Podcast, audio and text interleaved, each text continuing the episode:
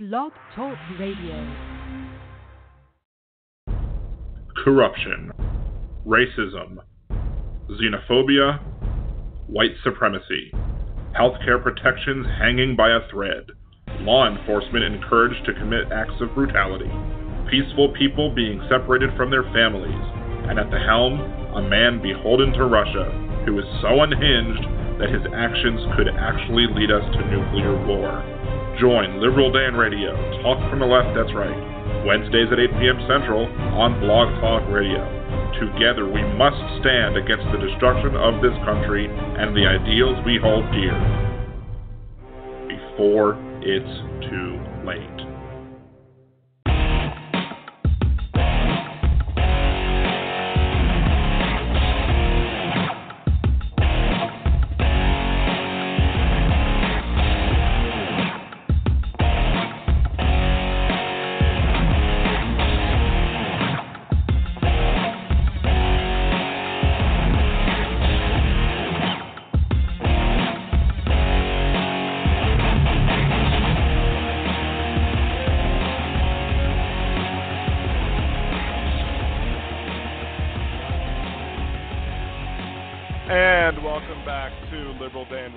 Talk from the Left, that's right. This is your host, Dan Zimmerman, coming at you from New Orleans, Louisiana. To join the conversation, it's area code nine one four, eight zero three, four one three one.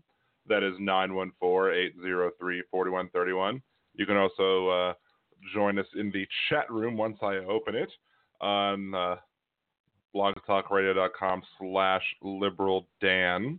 Or if you're listening after the live broadcast, you can leave your comments, questions, concerns, et cetera. Uh, at Liberal Dan Radio on Twitter, on the show thread, on liberal dan dot com, or on facebook.com slash liberaldan as well. Um, it's been a very uh, productive or, you know, week and a half at my new job.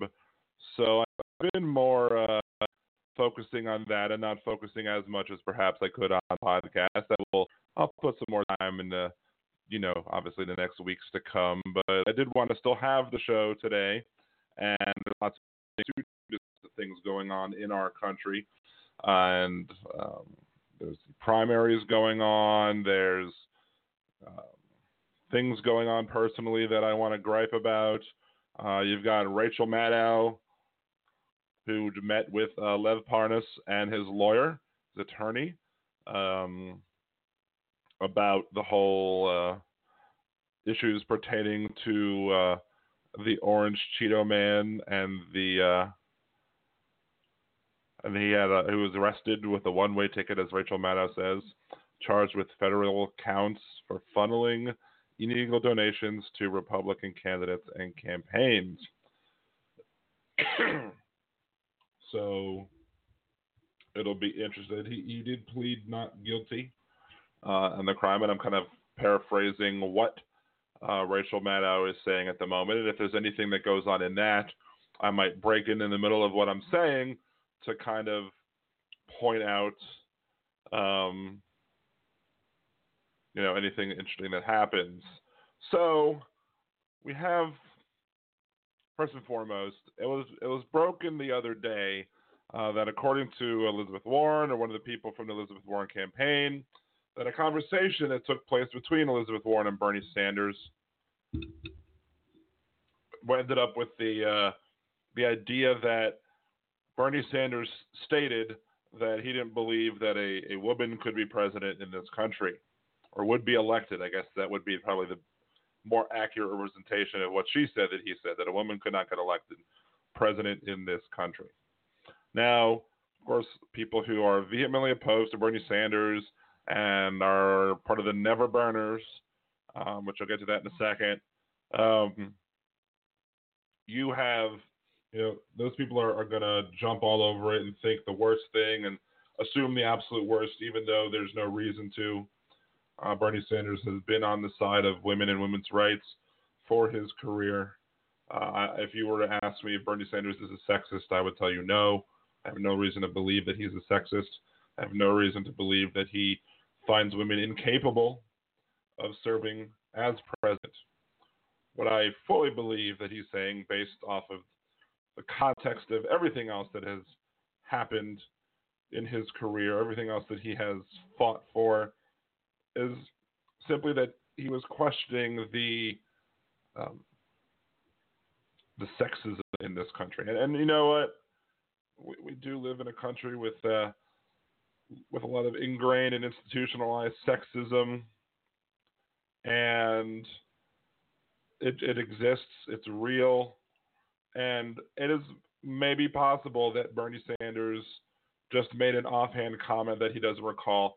If you asked me what I said two years ago or a year and a half ago, if I said certain words and I just made an offhand comment, I'd, I'd probably say, you know what, I don't remember saying that. Um, maybe I would have handled it a little differently than Bernie said did. I would have maybe said, look, I don't recall ever saying anything of the sort. Uh, if I would have said anything on that on that topic, I would have been saying it to question the uh, sexism the uh, that takes place in our country, and not because I think women are incapable of serving in that office. I think Warren could also be a little better with it. I think Warren might be a little bit disingenuous trying to assert any sort of sexism.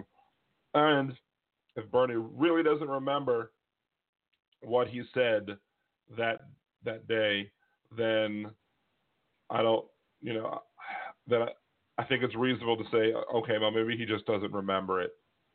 Now, and, and him saying that he doesn't remember, if had he say he didn't remember it instead of saying I never said it, then it wouldn't have come off as him saying that she was not telling the truth, telling the truth. And Warren said that she's not, you know, that the Bernie Sanders basically called her a liar. I think somebody who's reading lips in that conversation, I think Warren did, you know, point that out and say, look, it's like you're calling me a liar. And, you know, saying, if I say that you're saying something untrue, it doesn't necessarily, she believes something to be true, and she says that thing that she believes to be true, that she's not lying. Um, but if he's saying that he doesn't believe it to be true, then that's not necessarily saying that she's lying either. So I think both of the candidates could have handled it a little bit better. At the end of the day, get, vote blue no matter who. I don't care who it is. Vote for the Democratic candidate. And there's one thing that just gets brought up. Oh, now we have a bunch of people who are never Warren. Hashtag never Warren. I didn't want to even use the hashtag when promoting the show, although I may, maybe could have gotten more listeners, more people tuning in had I used the hashtag, but I just didn't want to perpetuate that hashtag, because we don't need to perpetuate those ideas that we're not going to vote for the eventual Democratic nominee. We need to support the Democratic nominee, whoever it is, against Donald Trump. We needed to do that last time. We didn't. ten percent of Bernie Sanders supporters voted for Donald Trump in states that mattered. Had those voters voted for anybody else or just not voted, they didn't have to vote for Hillary. They could have voted for Jill Stein. They could have voted, excuse me, for Gary Johnson. Could have voted for anybody. It's not Trump. I don't know how you go from Sanders to Trump, unless you're just a flat-out anarchist. But I mean, I don't know how you're an anarchist and the vote for Sanders, unless you're ju- unless you're just trolling the Democratic primary. That's the only thing that I could. That's the only logical, reasonable thing is like. Somebody brought this up to me, and I think I might have talked about this on a previous show, that you had a situation where, you know, maybe these people were, a lot of these people were voting for Bernie in the primary because they were really Republicans and wanted to screw over Hillary. And if that was the case, then that all that proves is that Bernie's support wasn't as high as he thought it was, and, and as high as the supporters thought that it was. So, and I do want to just chime in and just say, look, if I cough again, I don't know what happened. Um, I was getting over my cough. Uh, it seems to have come back again.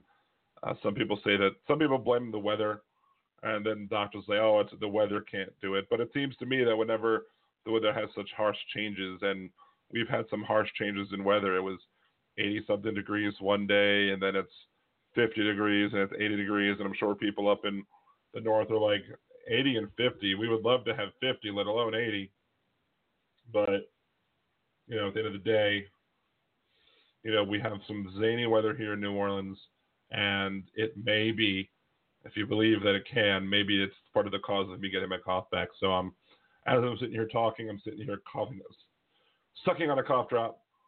So it is what it is. So if I cough, I do apologize uh, for coughing. Um, let's go ahead and take the first commercial break. Uh, come back, take your calls as well, nine one four, eight zero three, four one three one. That's nine one four, eight zero three, four one three one. This is Liberal Dan Radio. Talk from the left, that's right.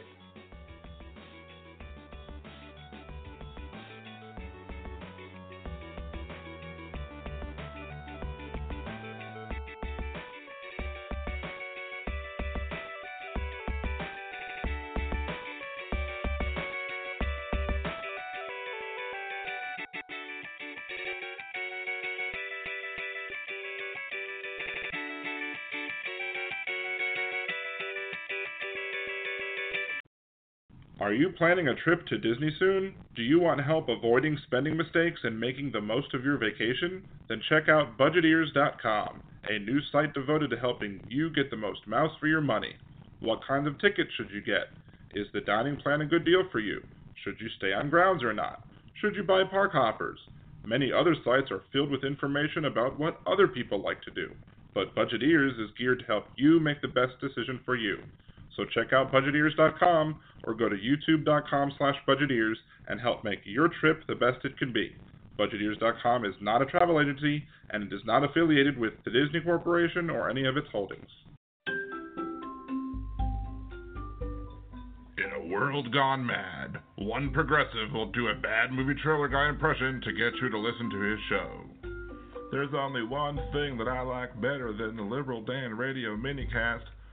Alright, Bill, that's enough of that.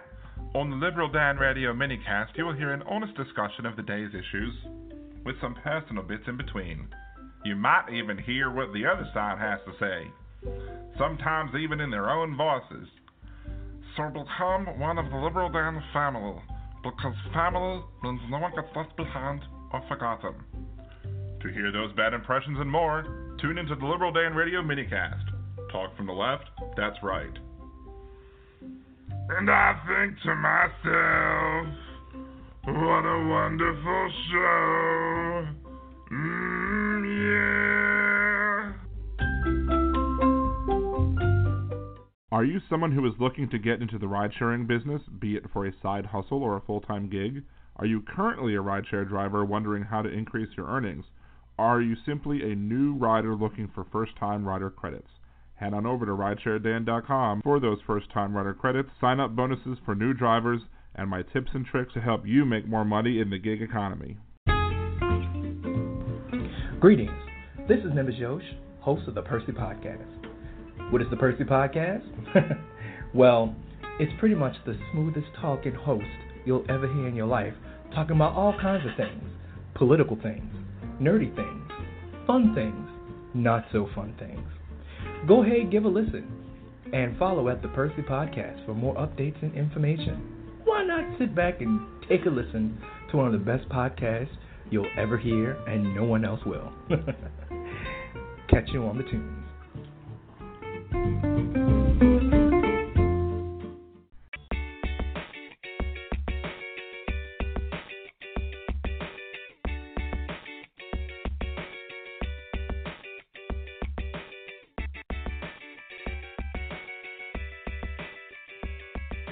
And welcome back to Liberal Dan Radio. Talk from the left, that's right. If you want to join the conversation, it's nine one four, eight zero three, four one three one. That is nine one four, eight zero three, four one three one. One of the things I like about um, Don, that is. Nimbus Yosh, host of the Percy Podcast, a good friend of mine, is simply the fact that we're both two people that like to do self-deprecating humor, humor, especially making fun of our listener totals. Um, but, you know, it is what it is.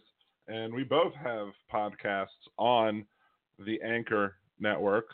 So you can search the Anchor, anchor dot f m. You can find the Percy Podcast. You can find the Liberal Dan Radio hashtag minicast. Uh, you can find both of those shows and listen to them. I, he has about fifteen right now. I have about two. Uh, I'll probably do one in the next day or two, depending on how things are looking. But, you know, it's a fun little thing. On my last show on that, uh, and you can find the links on Twitter. On that last show, I talked very little politics. I did talk about a little baby Yoda theory, bringing in some nerdness to it. And then I talked about, spoke about uh, the death of Neil Peart. Um, Peart. Uh, I've said Neil Peart for so long, it's very hard for me to not say Neil Peart and instead say Neil Peart, as everyone else is now saying. Um, but talked about, spoke about that, uh, his, his, his passing last week, how it affected me. I was a little broken up last Thursday and Friday, uh, listening to some Rush songs. I just started tearing up, and it was probably too soon for me to go do some karaoke. I, if, if you know me, you know I like karaoke and enjoy, I enjoy myself. My wife makes fun of me for how I like to do it. Interestingly enough, there's a video of me doing karaoke at Comic-Con uh, this this month, uh, this first Saturday of the year, and I was singing a song right next to Kato Kaelin, the Kato Kaelin from O J. So there's that. And I was kind of amusing. Again, I don't know if you'd call that a, a life's goal or a life achievement or something on the bucket list uh, getting accomplished, but it was definitely something that was at least interesting. Um, excuse me. So, what else? Oh, there's the Kickstarter, of course, that's going on. Um, fifteen hundred. I, I didn't make the requirement for the Kickstarter to actually sell all one hundred ads. I made it fifteen hundred. So at this point, if fifty ads sell at thirty bucks an ad, I will be uh, doing. Uh, it will it will fund, and I'll make a little bit of money for the podcast. Maybe I'll be able to invest a little bit in the show. Uh, it's up to y'all. If you uh, want to see me do a little more with the show, then I'd be um, more than happy to do it. I just need some a little added push to, to push it beyond just a little bit of extra side job that I do with it, because um, I want it to be something good. I just I need some support to have it happen. So again, just you don't even have to buy advertisements. You can simply everybody if everybody on Twitter Twitter who followed my podcast donated a buck, I'd be there. All my Facebook friends donated a buck, I'd be there. Both of them, all two of them, all two of those collections of people donated bucks, I'd be there. Even more, and I'd only have to produce one ad because only one person's bought an ad so far. But it is what it is. You can see the, the sales totals on there. So if you want to want to support the podcast, please go ahead and do so. If not, you know, I'll bring you the high quality podcasts at bargain basement prices that I do every day. But if you don't contribute to the Liberal Dan podcast, I could say that he chose poorly. But if you did choose to contribute to the Liberal Dan podcast Kickstarter, the Make one hundred Kickstarter, and decided to buy an ad on Liberal Dan Radio, I would say you have chosen wisely. But as of right now, it's more like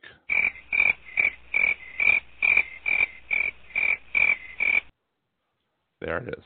So, um, what else I want to talk about in, in this, this segment of the break? I haven't really heard much of anything um, coming from Lev Parnas, but then again, I'm talking while they're talking, so I don't really have much ability to pay much attention to what's being said. I can only watch kind of the flashing things over the screen. There was some comments about how the aid, I guess, that Trump was promising Uh, was more than just military aid. It was aid in general. So we will see what what that does. And I'm sure I'll maybe watch the broadcast of the of Rachel Maddow later just to see what's going on and just to see what the interview entails.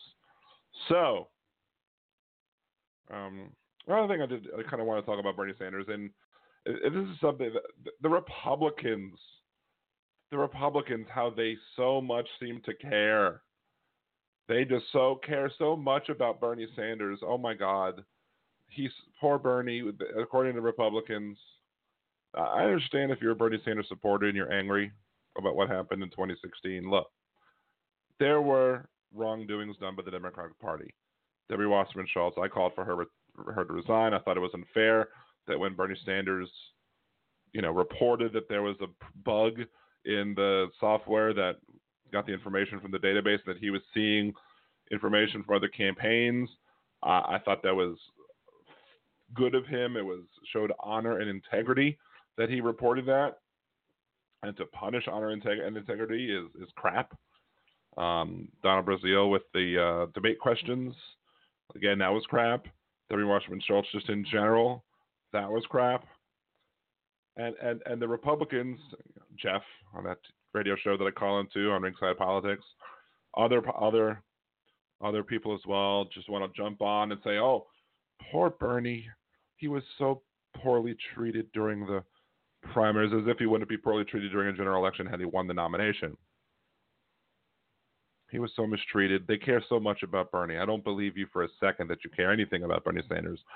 All you're trying to do is cause discord and dissension in the Democratic rank and file, which, you know, I'd expect you to do, but I would just hope that the uh, Democrats, the progressives, the liberals who would be, that they're trying to convince all of, all of the Sanders supporters that they're trying to convince, I would just hope that they wouldn't believe it.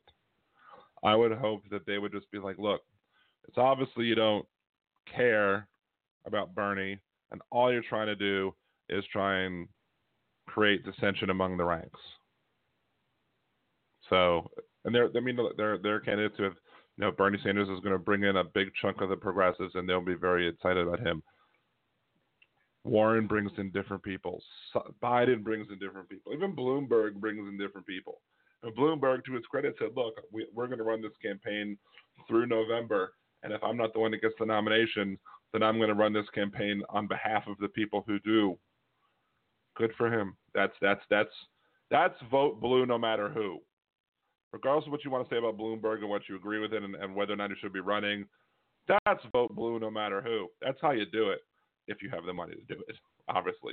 But if you don't have the money to do it, just commit to supporting the person who's going to get the nomination regardless of who that person is, and vote blue no matter who, please. So, but all, all these people, you want to talk about all of the, all of the issues that, that Bernie Sanders had. You want to talk about how Bernie, you know, was treated unfairly by the um, Democratic establishment. Hillary Clinton, again, was the not was the favorite to win the nomination in two thousand eight. Everyone, everyone loved Hillary, and people, I mean, they knew who Barack Obama was. I knew who he was from the two thousand four convention when he gave the keynote speak speech. I remember exactly where I was. I was sitting in the bed in, in my house, and I had the the the, the convention, the Democratic convention, on in the background. I was listening to it. I think I was doing homework. I wasn't really watching it. Then all of a sudden, I started hearing this person, and he sounded like The Rock. I'm like, why are you, why is The Rock giving a speech at the? Oh, that's not The Rock. Who is that? Oh, that's Barack Obama. To his credit, during the two thousand eight election, him and Hillary and um, John McCain all went on W W E television and gave their speech and they gave their plug to, as to why you should support them for the nomination for the for the for their nomination, I guess, for the Democratic side, and ultimately for president on the overall. And McCain had a cute line or so. Hillary had a cute line or so, but I wish. I wish, wish, wish that he would have sold the "if you smell what Barack is cooking," because that would have been just epic. Because I was, I, I joked about that even before they announced that he was going to be on the wrestling show, and I had to turn it on specifically to see that, because I don't think I had watched wrestling in years. Probably since before two thousand four is when I last watched wrestling, and then to see him on the on the big screen and know that they were coming on, and then him not selling the "can you smell what Barack is cooking," oh, that was such a missed opportunity. But Hillary was, I, I said it, a lot of people, that as soon as Hillary announced her, her running in two thousand eight, people basically said that, oh, she's the presumptive nominee. I said she's the presumptive nominee. She has to be considered the favorite right now. And then you had, like, it was three people. You had John Edwards, you had Hillary Clinton, you had Barack Obama. And poor John Edwards, like, Barack Obama, I think, during one of the debates or town halls or forums or whatever it was that they had, he was sitting there on stage and he goes, "This is a historic election. You've got the potential for the first black president. You've got the potential for the first woman president. And then you got John." And the look on poor John Edwards' face was just like, I can't catch a break. And, well, he was too busy catching other things, come to find out.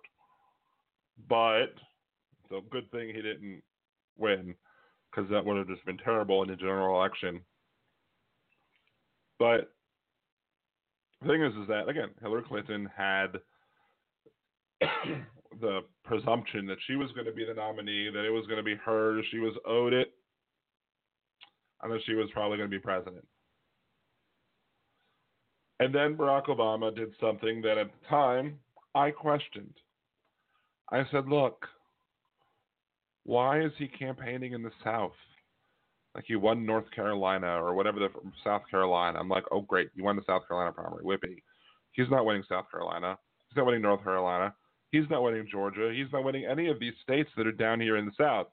And there are some primary issues with Florida, so Florida didn't count, but he wasn't going to win any of these states. Why are you campaigning there? And he taught me a lesson, and I learned a lesson that, you know, in the first of all, in the primaries, a, a New York delegate is worth the same as a Georgia delegate. So why not try and get all the delegates as you can? So he went down south. He piled in a whole crap ton of delegates. And not only did the delegates start coming his way, the super delegates, delegates started coming their way. And at the end of the day, he wound up winning the nomination. Furthermore, he wound up winning, winning, winning, winning. Great English, Dan. He wound up winning the North Carolina, North Carolina in the Electoral College. Now, there was uh, um, was it Dole was running for re-election that year, and there was some uh, corruption issues in that campaign, and a Democrat won that seat, the North Carolina Senate seat as well. So, was it more Barack Obama winning North Carolina because he focused on the South and he was able to pull off that victory? Was it more him kind of running the coattails of this other candidate, which is kind of strange that a president will ride the senator's coattails, but it is North Carolina. So, but whatever it was, he wrote the book on how to defeat Hillary Clinton in a pri- in a primary. He wrote the book, cover to cover. He he won the election that he wasn't It expected to win, to win, but he did it. And anybody else in the future who was thinking of running against Hillary Clinton, they were like, okay, let's pick up this book and read it, because it was effective. Don't reinvent the wheel. The wheel works just fine. But Bernie Sanders did not want to follow that playbook. He specifically stated on the news that the Southern Democrats were conservatives and, as such, not people that would support him. And yes, he did come and he visited some houses in the South, or did some fundraising in the South, but he didn't campaign in the South. He didn't put any effort in the South. And he explained why he didn't put in any effort in the South, because he felt, felt, felt that the South was full of conservative Democrats, which is just baloney. There's tons of liberals down here, tons of progressives, tons of minority Democrats down here whose support you could have tried to have gotten, but you did not try to get. And as such, they all flocked to Hillary Clinton. She took an insurmountable lead into, a near insurmountable lead at least, into the Maryland, the Delmarva uh, primaries, Delaware, Maryland, Virginia. She took, and with, and with the wins that she had in those states, her lead at that point became insurmountable, and that's the point where Bernie Sanders said, you know what, we're going to p- focus on issues, and we're going to try and get these issues on the platform. They saw the writing on the wall. The Sanders supporters did not see the writing on the wall. They saw the writing on the wall. And they knew that Bernie Sanders was not going to have a chance in any way, shape, or form, no matter where you were, chance in hell, chance in heaven, chance anywhere in between, to win the primary. So they admitted it and moved on. And I'm a firm believer that if if none of those other bad things happened, Debbie Wasserman Schultz behaved, Donna Brazile behaved, Democratic primary was absolutely one hundred percent unbiased, even though there's a point to be made that he's never been a Democrat. He's caucused with the Democrats, and that's a point too. But people say, look, you're not a registered, you haven't been a registered Democrat. You're just running as a Democrat because it's convenient. And people might want to say that. And, you know, if you want to believe that's a good argument, fine. If you don't want to believe it's a good argument, fine. I think it's a, it, it's, it's potentially a reasonable argument that one could make. If I don't agree with it, but I think it's reasonable. And to say that is that I'd rather somebody not be a Democrat and support Democratic causes over somebody who claims to be Democrat and not be a progressive. So, and progressive, uh, I'm liberal on my use of the word progressive. So you don't have to be far left to be progressive in my mind. You, as long as you're supporting the issues like women's rights, rights for minorities, rights for L G B T Q plus folks, I'm going to consider you a progressive, even if you're not perfect on like economic issues or something. I'd rather you be a little more to the left, but, and there's something to be said, you know, about Bernie Sanders' point. Again, I don't think Bernie Sanders, even if he didn't have those things hindering him, I still think that his that, that mistake, his refusal to target the South, his refusal to campaign in the South, is ultimately what cost him the election. Ultimately, ultimately costed him cost him the nomination. And if he makes the same mistake again, it would be another unforced error on his part, and he'll have nobody to blame but himself, and his supporters will have nobody to blame but themselves for not convincing Bernie and doing a better job in the South of getting Bernie votes. But ultimately, it's Bernie's responsibility to get and target those voters, to get those delegates in the South. So, but, you know, Bernie Sanders did make the point, assuming that Warren is correct, and I, I, I have no reason to disbelieve Warren, assuming that she's correct, and that she did say that Bernie Sanders said that a, a, a woman wouldn't be able to win, and assuming that he's right in or, or in questioning these this country's sexism and misogyny that exists, it does. That misogyny exists, sexism exists. It's internalized, it's institutional. And assuming that exists, is the country also ready to, you know, elect somebody who's that far left on the presidency? I don't know. I don't know. It is possible. It is absolutely possible. Actually, let me go ahead and get another commercial break, and I'll get back to my point, because I want to take a, a sip of something to drink before I start another coughing fit. But anyway, again, the call-in show, it's nine one four, eight oh three, four one three one. That's nine one four, eight oh three, four one three one. This is Liberal Dan Radio. Talk from the left, that's right.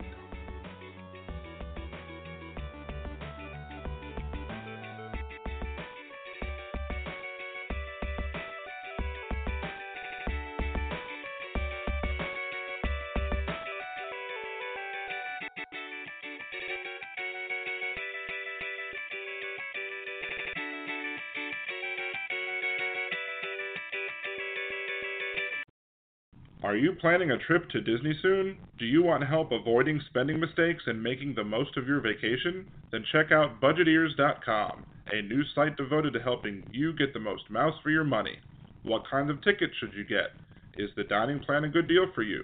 Should you stay on grounds or not? Should you buy park hoppers? Many other sites are filled with information about what other people like to do, but BudgetEars is geared to help you make the best decision for you. So check out budget ears dot com or go to youtube dot com slash budget ears and help make your trip the best it can be. budget ears dot com is not a travel agency, and it is not affiliated with the Disney Corporation or any of its holdings.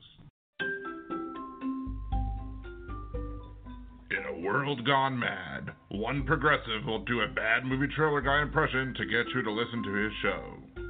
There's only one thing that I like better than the Liberal Dan Radio minicast. All right, Bill, that's enough of that. On the Liberal Dan Radio minicast, you will hear an honest discussion of the day's issues, with some personal bits in between. You might even hear what the other side has to say, sometimes even in their own voices. So become one of the Liberal Dan family, because family means no one gets left behind or forgotten. To hear those bad impressions and more, tune into the Liberal Dan Radio minicast. Talk from the left, that's right. And I think to myself, what a wonderful show. Mm, yeah. Are you someone who is looking to get into the ride-sharing business, be it for a side hustle or a full-time gig? Are you currently a ride-share driver wondering how to increase your earnings? Are you simply a new rider looking for first-time rider credits? Head on over to rideshare dan dot com for those first-time rider credits, sign-up bonuses for new drivers, and my tips and tricks to help you make more money in the gig economy. Greetings. This is Nimbus Yosh, host of the Percy Podcast. What is the Percy Podcast? Well, it's pretty much the smoothest talking host you'll ever hear in your life, talking about all kinds of things. Political things, nerdy things, fun things, not so fun things. Go ahead, give a listen, and follow at the Percy Podcast for more updates and information. Why not sit back and take a listen to one of the best podcasts you'll ever hear, and no one else will. Catch you on the tunes.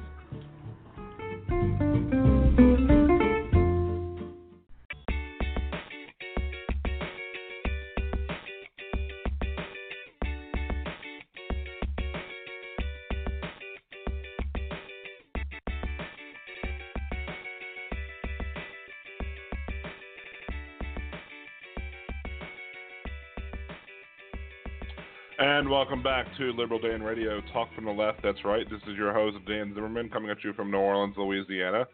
To join the conversation, it's nine one four, eight zero three, four one three one. That's nine one four, eight zero three, four one three one. Or if you're listening after the live broadcast, you can leave your comments, questions, concerns, et cetera, or on the show thread at liberal dan dot com. Oh, I'm sorry. Oh, crap. I, I was not even any, paying any attention to the uh, to the to the chat room until I mentioned the chat room, and bring it, bringing it, boy, uh, is was, has been leaving me some messages. Uh, has been doing so um, for the last maybe I don't know most of the show. So sorry for ignoring you, uh, bringing it, boy. Uh, I'll get to your comments in a second, but the one thing I do want to say is that you know Hillary Clinton ran, Hillary Clinton won the popular vote. So she won the popular vote. More people wanted Hillary Clinton to be president than wanted Donald Trump to be president. A fact that he still is absolutely just perplexed over still. If you brought it up to him, he'd probably, you know, threaten to nuke another country or something. But uh, could Bernie Sanders get the most votes than anybody has ever gotten in a, in a presidential election ever? Sure.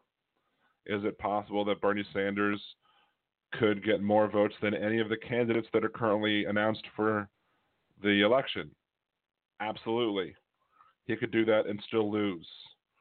That is my biggest concern with uh, Bernie Sanders. And yes, one of the things he says, bring up all he is, twenty one twelve, great album, yes. Rush fan, love twenty one twelve. Listen to the entire twenty one twelve on my ride home the other day because they were playing it on Rush. But one of my concerns about Bernie Sanders is that, you know, he, he's very, very liberal. And I like the fact that he's very liberal. I like a lot of his policies. I really do. I really do. Uh, I'm concerned with the Medicare for All plan only in that It could potentially be a giveaway to corporations if corporations go, well, you know, well, we're not having to pay anything extra now for your health insurance because you're getting it through your taxes, but let's go ahead and keep your salaries the same and not give you more of the money that you've earned. So I would want to make sure, I mean, I don't want to throw the baby out with the bathwater. I don't want to let the perfect be the enemy of the good, but I really would want to see companies have to prove that the amount of money they're paying towards their employees' health insurance uh, is going to then go, to, if it's not going to increase taxes to help pay for Medicare for all, it then has to go back to the employee himself or herself or themselves.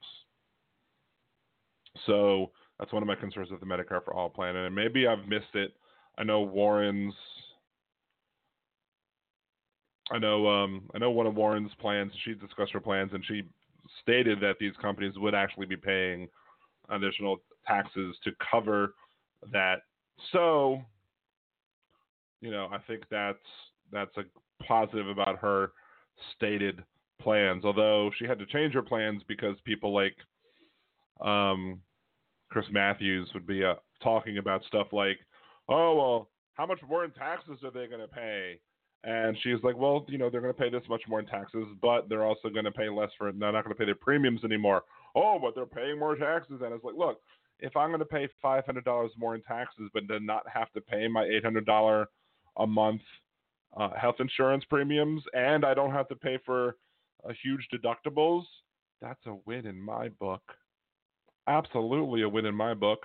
I'm making net three hundred dollars more dollars a month. That's what I'm bringing home. Great. Bring it on. Give me more taxes so I can pay even less in health insurance premiums. That's what I want. So can't stand when when when people try and ask those just stupid questions, because they're really just stupid questions. Absolutely. Um, let's see.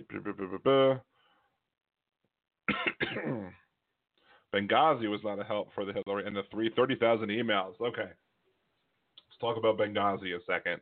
This is what uh, one of the things that Bringing It Boy uh, says. Uh, B I B. Let's call him B I B for short. Bringing It Boy. B I B. B I B. Um, Benghazi. If you go look up, there's a video, and maybe I should share this on my Twitter account, at Liberal Dan Radio on Twitter. If you go to YouTube and you search search Jason Chaffetz embassy funding or something to that effect, you will find a video where Jason Chaffetz is having a conversation. He was asked specifically, I think it was C N N, but I'm not sure if it was C N N, but he was specifically asked about a vote that the Republicans took uh, pertaining to increasing funding in the outposts to give more outpost security. Uh, to increase funds for the outpost security, and that he voted no, and Republicans voted no on that issue. And his answer was, of course we voted no. We can't afford to spend money just anywhere. So if you're going to say, you're going to say that it was Hillary, it was the fault of Benghazi, then how can, but because of she didn't respond to the request of funding, no, it was the Republicans that didn't respond to the request for increased funding because they specifically denied it because the Republicans controlled the House of Representatives at the time. And guess what? They said no. They said no. They said no new funding, no increased security. Sorry. So you can't blame Hillary for Benghazi. thirty thousand emails. You know, I just, the emails have been, you know, hashtag but her emails. There's so much more important things than her emails, you know. And if really, I, that Donald Trump has been using a personal phone to do presidential business. He's opening, he's opened himself up for problematic issues.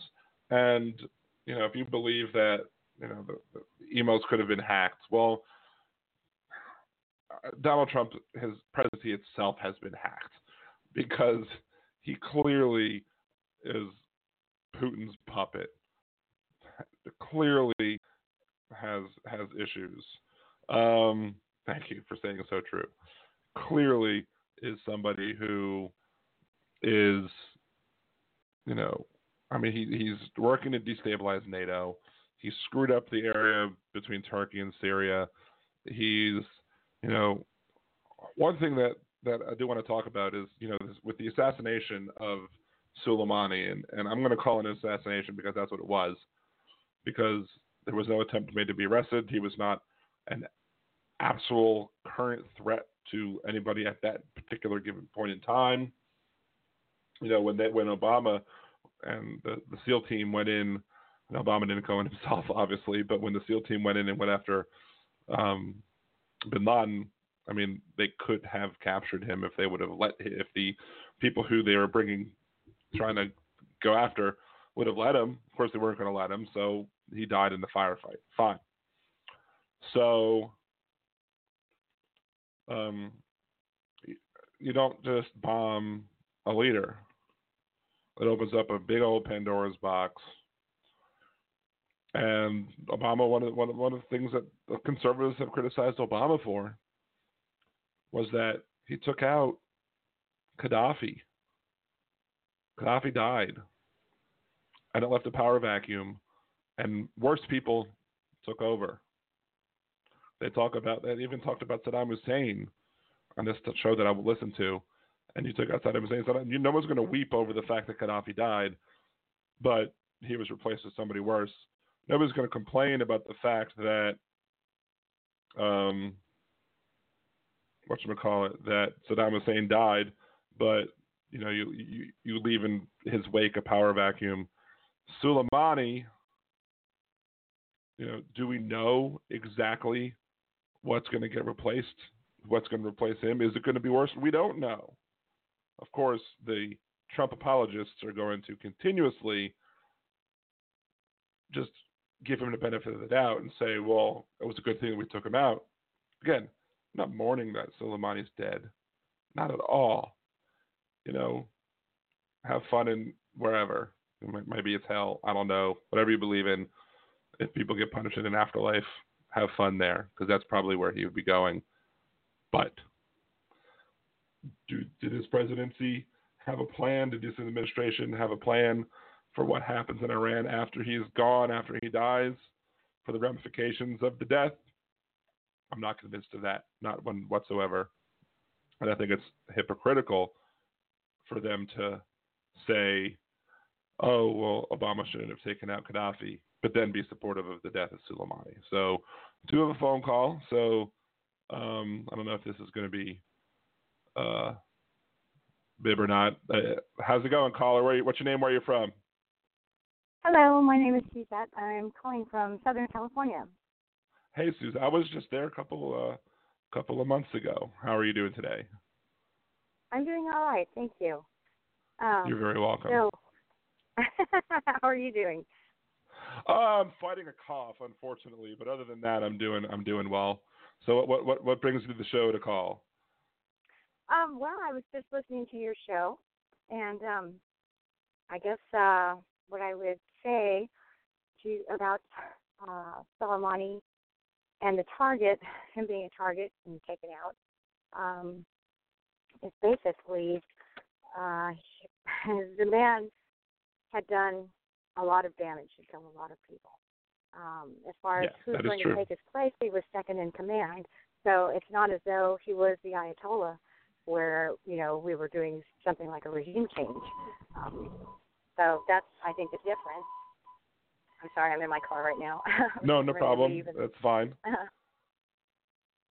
so um, anyway, I just wanted to bring that point up um, that, you know, if he was the Ayatollah and we took him out, that would signal regime change. And if there was no plan to, uh, I guess, you know, complete the task, then uh, I would agree with you. But because he was second in command, Um, you know, he's not going to be missed. And the people of Iran, or that are in Iran, you know, originally had protested against um, their government, and and they're still that way. They're still doing that as far as protesting against their government.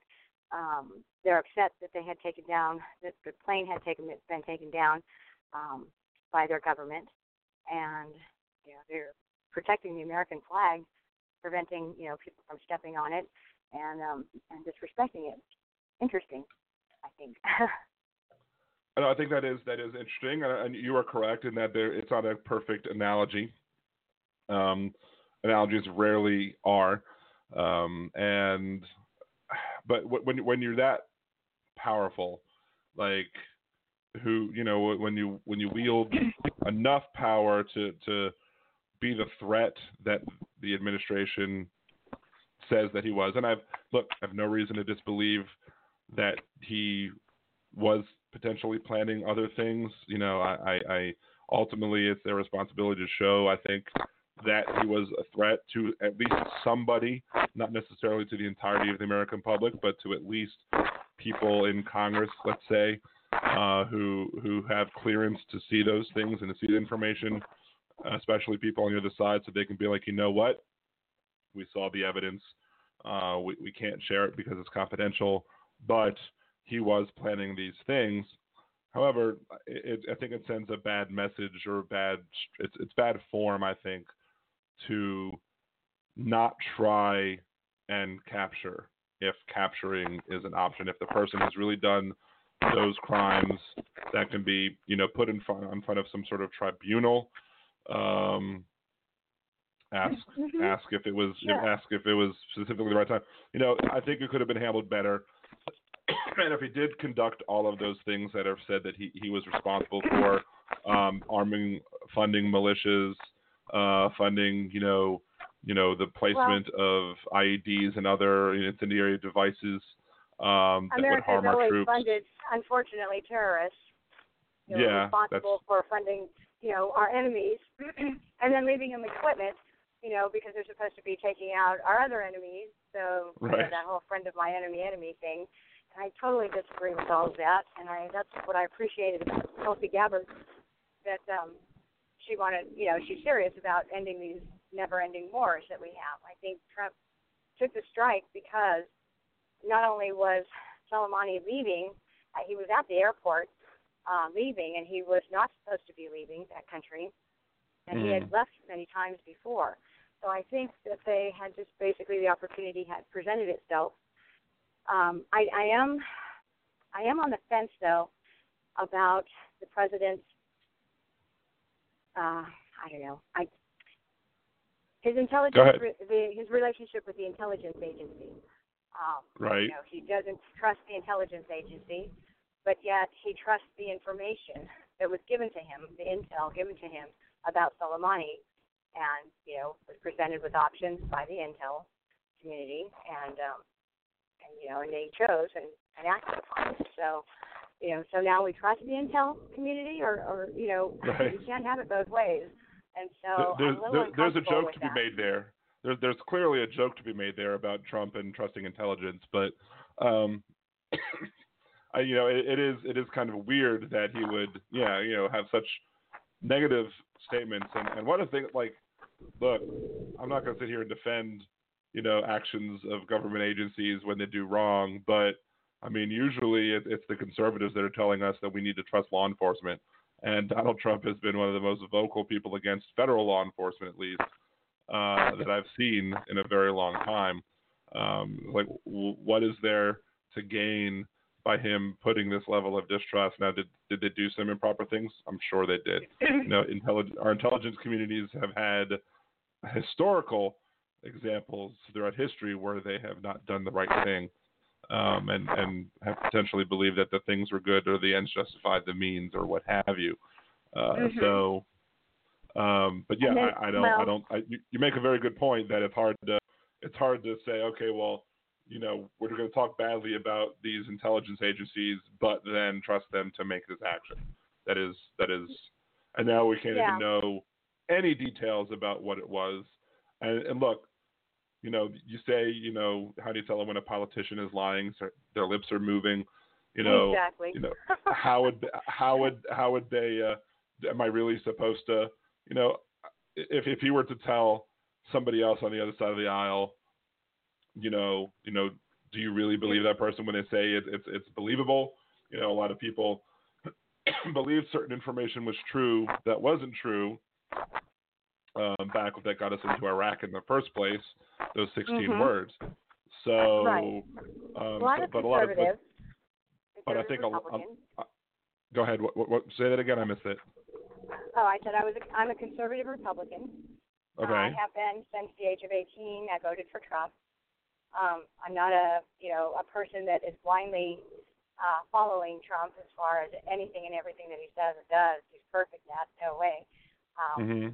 I'm critical, you know, as I mentioned a moment ago, you know, I'm not, uh, you know, very happy with how that uh, strike had taken place. And for all we know, as you mentioned, we don't know everything, and we can't because it's classified. But for all right. we know, it was everything was legit about it. They took the opportunity. There was they didn't see any other opportunity, so they did what they needed to do uh, because they already had he already had uh, Soleimani, that is, had. Uh, burned down our M S C and attacked it and everything else. So, um, again, I'm just not pleased with the way they had gone about it, and, and they didn't give us very very much information, even after the strike. You know, right. I was telling my husband, um, I honestly hadn't heard of his name before, so how do mm-hmm. I know that this guy just didn't come out of thin air, you know, and um, because they wanted to start a war. you know, I don't yeah. know. So, is there um is there a uh, um do you plan on voting for Trump again in twenty twenty? Yes. Okay. Is there a is there potentially a Democrat in the field right now who could change your mind if they were the candidate? No. Okay. Honestly, no. Do you, do you um, do you feel do you feel as hopeless as I do that neither of our votes matter because you live in California and I live in Louisiana? Yeah. Well, there you go. At least we can find some common ground there that we might disagree politically, but our, both of our votes don't count. So I think that uh, well, for California, you know, it's it's it's all pretty much Democrat. So right. You know, whenever I have um, something to say to my congressman or, or woman, or same with the senator, uh, it falls on deaf ears. I, I've right. emailed, I've called. And um, it's unfortunate, and I don't know how uh, the Republicans run their side as far as if I had a Republican on in California that I could go to to suggest or complain or whatever. Um, right. If they would actually listen to a Democrat that called or, or a liberal or anybody else, or if they just, you know, are agenda-driven, I, I don't know. I can't say. But I, I do know um, the ones here in California are agenda driven. It's like I am for my party mm. when actually you should be for your district. You know, I mean, whether they are like, Democrat or, or Republican. I, I mean, I have, you know, I, I I do have my personal representative in Congress is a Democrat, so I just happen to live in New Orleans, so and not a mm-hmm. gerrymandered part, or I, I actually am in the part that's gerrymandered because our our seat the seat boundary is so con- weirdly concocted that it actually includes New Orleans and just rides up the Mississippi River and then goes to Baton Rouge, so which is about an hour away. Um, that's, oh, wow. that's one district. Yeah, it, it's terrible. Um, now, of course, Louisiana is very Republican, very conservative, but if you were to give as many seat votes, if you were to elect slates of candidate candidates versus just chopping up into weirdly shaped districts, we would probably have two seats out of six instead of one seat out of six, and I think I think I did the math on it. California might have a few more seats as well um, if you're comparing percentage of seats controlled versus percentage of California that's Republican. So it might the, the gerrymandering might cancel each other out a little bit in some states, but um, I'm still a big I'm still opposed to it. But weirdly enough, I actually I know and for brief second for a brief while ran against uh, Steve Scalise. Uh, so, mm-hmm. I mean, like, I could probably walk up to Steve Scalise and be like, hey, how's it going? Shake your hand and have a conversation because we know each other. But I, I don't think he'd listen to me. I don't think he'd listen to me for one second about any sort of policy thing anyway, because he'd probably just parrot the whole party line as well. So, unfortunately, I think that's the case with uh, one of the things I think, and I've complained about this on the program as well, too, is that um, gerrymandering, I think, tends to make our districts more more extreme, and it makes it less likely for us to find compromise. It finds it makes it less likely for us to elect candidates who will stand more towards the middle of the population. Um, Yep, um, I agree. And, I, I also think that both sides have just gotten so party-driven, and you know, it's not not about serving anymore. It's about remaining in power and you know, running their agendas, what they think is best for us, rather than us telling them this is what we want or what we need uh, for you to do. You know, right? And when I was um, yeah. when I lived in a so, suburb of uh, New Orleans, city of Kenner. Uh, there was one election where there was a election for police chief, and there was a Democrat in the race. Um, he fell asleep during one of the forums, but he was in the race, and but I voted for one of the Republicans because he was the best qualified person for the position. So I'm, I can state, and I've also voted for the Republican mayor in that election as well, and I think there was also a Democrat, but she wasn't going to win. Uh, so mm-hmm. at the end of the day, um, you know, I will vote for the person who I feel is the best qualified for the position, regardless of party. And for a while, mm-hmm. I was registered no party uh, because the Louisiana Democratic Party uh, endorsed unrepentant, unrepentant convicted felon Edwin Edwards, the former governor of Louisiana, for Congress. Um, oh and I didn't think they were going to do that at all. I, I called into this one conservative talk show that I call into a bunch, and I said, look, if the Louisiana Democratic Party endorses this clown, I'm going to register no party. And they did, so I did. And I did that for, I was that way until the very end of last year when I decided, you know what, I, I, if, if this primary comes down in Louisiana, I want to be able to have a say. And we have a closed primary system in Louisiana, so I went ahead and re-registered as a Democrat. But, again, I did the other thing as a Democrat, too, so you never know. Anyway, but I do want to thank you for calling in the show. I do appreciate hearing from the other side, and, you know, we probably agree on, on some and disagree on more, but we could. Oh, sure. I think you're you calling know, we're in has people, showed. At the end of the day, we just want what's yeah. best for the country, you know, as a whole. I, and I'm just tired of, the, of agendas, agendas, agendas. Let's just bring right. apart the agendas and, and start, you know, building it back up to to um, the sanity. And these people that have been there for for ages, you know, they go in young and they come out, you know, in a coffin basically before they're ready to go. It's just yeah. that it, it was never meant to be uh, a career, and it's unfortunate, you know, that it is. And as far as you, um, your political um, leanings, uh, you said you're a liberal. Is that liberal as in libertarian liberal, or because uh, it sounds more like you're on the side of libertarian?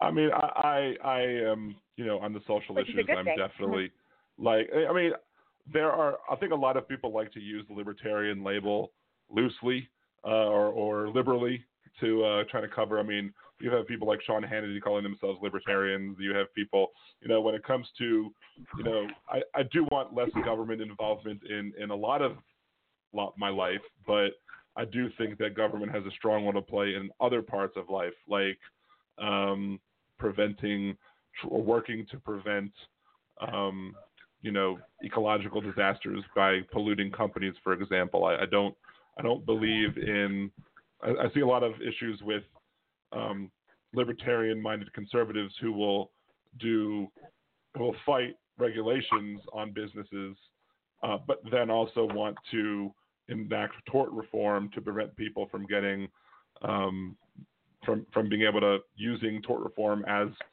uh, as a stick, so to speak, to to kind of convince them to, oh, well, maybe we shouldn't do these bad things because we might get sued.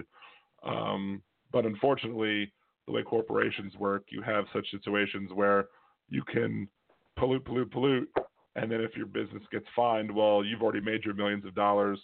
Uh, you can jump out with your golden parachute, and the people left holding the bag are the people who have to clean up the mess of the company that no longer exists.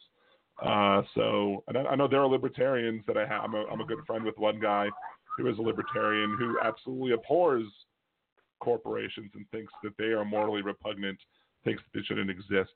Um, but I'm, it's hard to – you have to fight the issues in the system that we have, not necessarily in the system that we wish we had. So um, on regulations, you know, I'm less libertarian because I think that A lot of businesses have proven that they can't be trusted, especially in the insurance industry.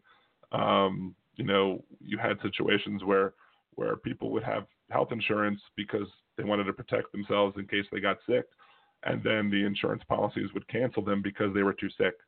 And when rescission happens like that, when when you have these pre-existing condition clauses that are absurdly enforced, uh, when people try and make claims against, you know, other diseases, um, that's why you need government to step in and say, you know what, you know, you need to act right. And they're still not acting right. I mean, my health insurance is still ridiculous, even with the Affordable Care Act, because they figured out ways on how to get around, um, you know, yeah, my my my annual visits are covered at one hundred percent first dollar. Great. My insurance policy is still eight hundred bucks a month for my family. And that's only because I was able to use my L L C for the corp for the podcast to be able to get myself to have a group policy where I'm one member of the group and my wife is another member of the group. So it's mm-hmm. when you have to jump around the hoops like that to try and save as much money as possible, I think that you ha- wind up with situations that if you if, if the insurance if these industries prove that they can't be trusted to act in the best interests of the people around them and not just, you know, see the short-term profit regardless of the harm, I think that's why you need regulation. And so ultimately, I think that's why I'm out at the end of the day would probably be less likely to call myself a libertarian, even though on other issues I say, look, it's none of it's none of government's business, you know, what I do in my personal affairs, as long as I'm not harming anybody. But if I'm harming somebody, government has a reason to act, and government, I think, also has a reason to act to prevent the harm in the first place. So I guess that's where I, that's where I lay down most of my opinions on, on issues and how I decide I where, where to where to lay. Okay. Um, well, um, I know the classic libertarian, you know, uh, I guess would fall under John Locke, and, mm-hmm. and I get where you're coming from. Would you agree that if our country was actually run the way it was supposed to, where um, medical insurance and other corporations like uh, social media corporations, Um, just giant corporations all together um, were not monopolized as they are, that they was never meant to be. And yet we see these cable companies and social media companies and insurance companies monopolizing the market. And so when they do that, it, it crushes competition because the little guy can't even get in um, and fight up against the corporation. You know, the whole thing of free market is basically competition, and that is, okay, we both can get any opportunities there. Um, nobody really has the more advantage because it's not a matter of who has the money is the way it's supposed to work. Um, it's basically, I want the customer, so I may lower my price. And the other guy says, oh, crud, well, maybe we'll lower our price.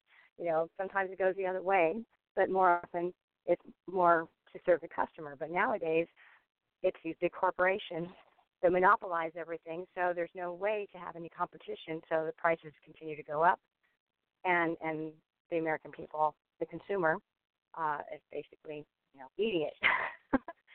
I was actually going to talk about I was actually going to talk about a, co- a corporation that, that did something like that, and um, I think there are a lot of businesses where competition is, is should be what comes into play, but there are also a lot of com- companies with uh, where um, maybe you know, more of uh, like, I don't know, like like electricity companies, a lot of the times people say that the, those, it, it doesn't become as efficient as possible if you have like three or four companies trying to give power in an area because it's all coming over the same lines. Now, in that sort of a situation, I actually am supportive of a more of an idea where, you know, maybe some sort of government entity or non-governmental organization is responsible for controlling the wires themselves and the infrastructure, and then multiple power companies can sell their power over the lines. That would probably be a better idea than what a lot of places have. I think Texas, at least some part of Texas, does something similar to that. Um, mm-hmm. You know, A T and T uh, came out with what was called DirecTV Now, because A T and T and DirecTV are the same company. Um, so they came mm-hmm. out with DirecTV Now. They changed it to A T and T Now.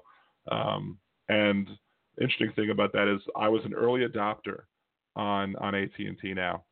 Um, and I've said, hey, you, you're, you're playing. You're going to get the, the big plan for thirty-five bucks, and that's what's, that's going to be your rate because you're an early adopter. Then I looked mm-hmm. at my bill one day, not after having no, after receiving no emails or anything. I looked at my credit card statement, and I saw that they just charged me fifty bucks. And I was like, why'd you charge me fifty bucks? Oh, your rate went up. Well, what? You told me I was going to get thirty-five a, a plan for thirty-five bucks. You never told me that that plan was introductory or temporary or was going to last a certain amount of time. You told me my rate was thirty-five bucks. And they goes, oh, well, this is an issue. This is this is what we have to deal with, and we're no longer offering that. You're still paying less than what the other people are paying for the plan. Doesn't do me any good because it's still you're trying to do more than what you promised me. And now I just found out that yesterday that they went up to sixty bucks a month. What what recourse do I have? How do I fight A T and T? Like, there's no way. Right. There's no way for yeah. me to fight A T and T except for potentially going to another company, but odds are that other company is going to probably act the same way. They're going to charge me some low rate to jump in and then say, oh, well, I'm sorry. We had to change our rates again because of, you know, we have to pay for these programs and everything like that.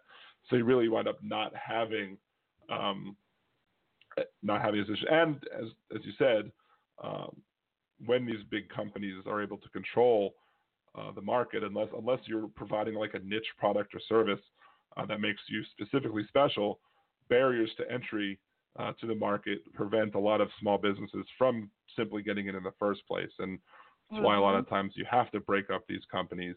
But a lot of yeah. times the whole breaking up of these companies are a farce, and they, these companies wind up colluding on a lot of things anyway. So I mean, like... Oh, yeah, they have their shell companies and stuff, you know, yeah. that they're all still a big part of.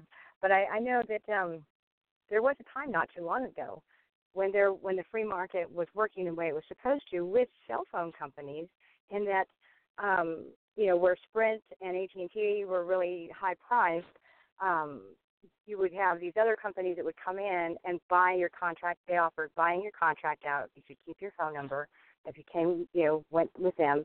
And so that forced Sprint and A T and T to lower their prices, but that was only until that they could acquire more companies and, you know, right. combine them all and, and squash that little guy out.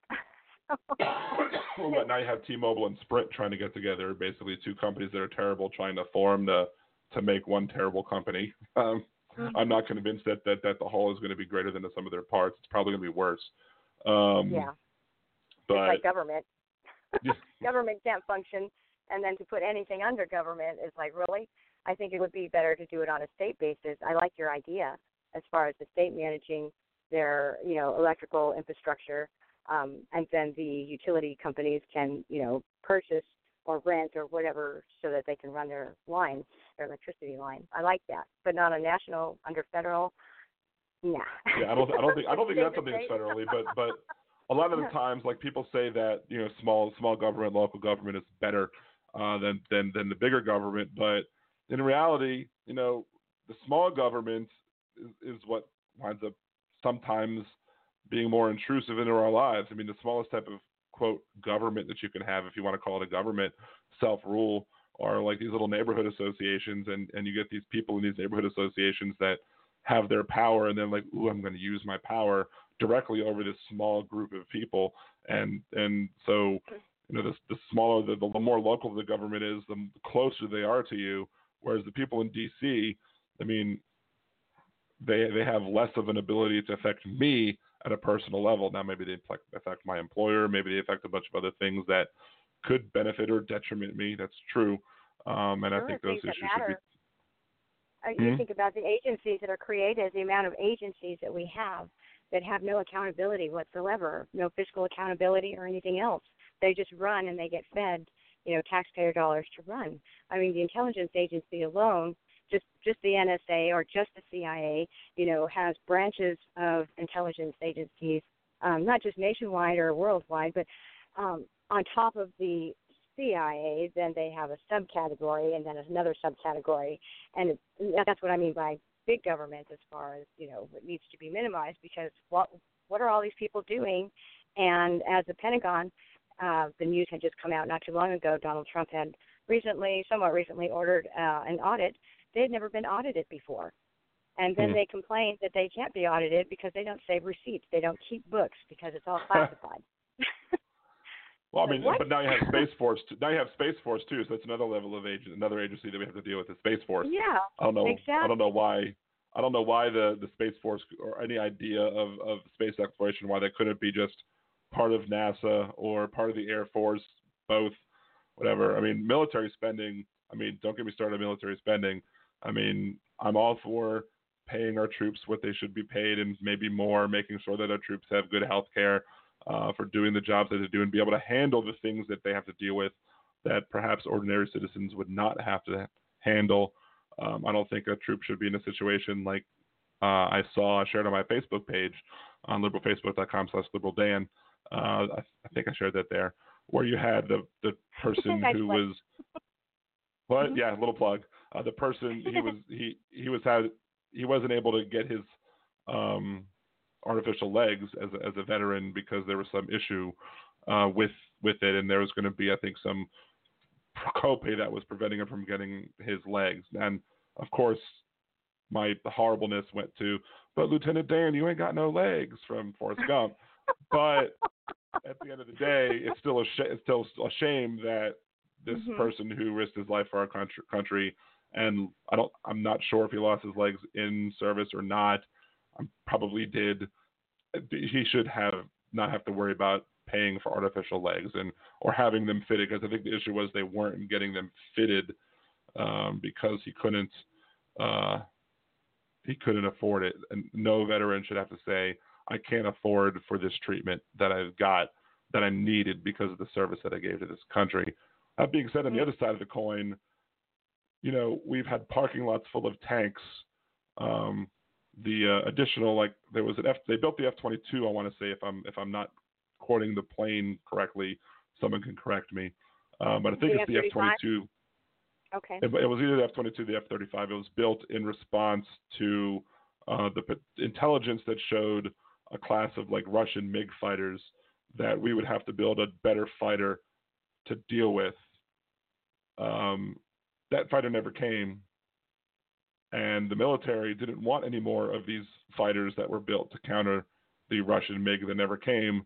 They wanted fighters that would be better at dealing with like surface to like from air to ground, to deal with, you know, controlling a battlefield, not controlling air superiority, because we already have better air superiority with what we had. We didn't need any more of what we had. But Congress still voted to pay for more planes that were not wanted. Congress voted for tanks that were not wanted. I mean, the literally the, the Army said no tanks, um, but yeah. They still gave them to them anyway. And so that's, that's another area of, of government bloat that I would target. But unfortunately, you go after those, and then people say, well, they're not supporting our military because our military needs these things. When in reality, it's uh, it was the Republican Eisenhower who warned us against the military-industrial complex, and mm-hmm. Mm-hmm. and so oh, you know, I'll quote control. Republicans till blue in the face. Yeah, it's, it's crazy. We spend far too much money on that. If, if, if, and to me, we don't even know where it's all going. No. Was it the line I, from uh, Independence Day? You think they pay fifty thousand dollars for a, for a hammer? It goes to goes to the other areas that they don't want to talk about. So, mhm, mhm, yeah, and so. The fact that they don't want to lose their budget, they should put some type of restrictions on that, because once the military submits their budget, then the committee hears it, and then Congress votes on it. And that budget that they have, if they don't spend it all, because they have to spend right. it all, or you know they will get less next time, which makes sense right. because you have you still have money, so it would make sense that you don't need as much as you did, because those two together will make what you wanted in the first place. And so that, that extra, that's, uh, or not extra, but what's left over, that's what gets spent, you know, one hundred fifty bucks on a, like you said, a hammer right. or pins or whatever, just so that they can maintain that. And that's wrong. That's absolutely it wrong. Is. So now they have what they asked submitting for, um, and then as you were saying, you know, that money that supposedly was spent on those hammers, um, they have that in addition. And it's like, what do you need all that money for? What are you guys all doing? We're not at war right now. We shouldn't be in doing any proxy wars. We need we need to come home. You know, it's been it's made clear that we can do precision, precision targets now with drones, so we don't have to sacrifice right. any more lives. So I mean, we're superior as it is right now, and many of those countries don't have even you know any type of um planes. you know, any type of fighter right. jets or anything like that. So it's like, if we needed to, to settle them down, to make them behave, if they start, you know, rooting their little heads of terror, okay, let's send them the drones, take them out, boom, boom, boom, okay, back, let's go home, boys. You know, we're done. We don't need no um, nation-building crap. Sorry, pardon my language. No, it's fine. But, um, worse has been said on the show. Uh, and, you know, and I, I was told by people who are, who I know who are in the military, who probably know this better than I do, but Uh, they've said that, you know, I think one of our aircraft carrier groups, so not just the carrier and the planes on the carrier, but all of the support vessels that support an aircraft carrier, submarines, you know, destroyers, other other vessels that would be part mm-hmm. of uh, one of our carrier groups, I think has more firepower than the rest of the world combined. And we have at least five or six in operation and eight overall. Maybe some are mothballed. You know, I, we have we have we have so much more firepower than the rest of the world. The idea that we're concerned that the rest of the world might catch up, you know, if, if we spent maybe half the effort not trying to instigate fake wars and instead trying to work on some actual diplomacy, some good, some some goodwill, you know, maybe we wouldn't need those militaries in the first place. And while I'm all supportive, I'm all for having a military and being able to say, look, if you come mess with us, we can take you out. So don't think of messing with us. I'm also all for never using a military if it's if we don't have to. If we have to, if those, if the people serving in a uniform just has to sit in a Navy base or an Army base or whatever and play cards and exercise and be ready and not have to risk their lives one day, that that's a good thing. So, I agree. I had an ex-husband um, was uh, fought in Desert Storm in the Marine Corps. Mm-hmm. Um, yeah, his, they they were one of the units that pretty much just stood or sat and uh, didn't do too much, so that was a good thing, you know, or they didn't right. do too much battle. But there was, um, they would say, a lot of wasted time um, just sitting out there. There was really no purpose for them to be there. But um, I guess for just support. But nevertheless, uh, yeah, we've got we, we were military capable of of not having to send all these troops out there and spend all these trillions of dollars um, because nobody's actually has the capability to actually come here on America's soil. Right. Yes, we had the nine eleven attack, but there was intel that was given that was ignored. So, you know, it wasn't a, they got around things, which is so superior. Right. So, well, anyway, thank you for calling in. I do appreciate it. You are more than welcome to call back. I'll, I'll be back on the air uh, next week. Um, I also do the um, little mini cast that I do. This is one of the reasons that I, I usually do the show for an hour, but I scheduled for an hour and a half just in case I get talking and we just and we had a good conversation, so I saw no reason to cut it off. But I am getting close to the end of the half hour, so um, do want to go ahead and shut it off. Oh, it's my pleasure. Again, call back, tell your friends, say, hey, there's this reasonable liberal guy who I talked to. Um, so I'd be more than happy to have you on again. You too as well. Have a great day. Have a great night. Good night. Bye-bye.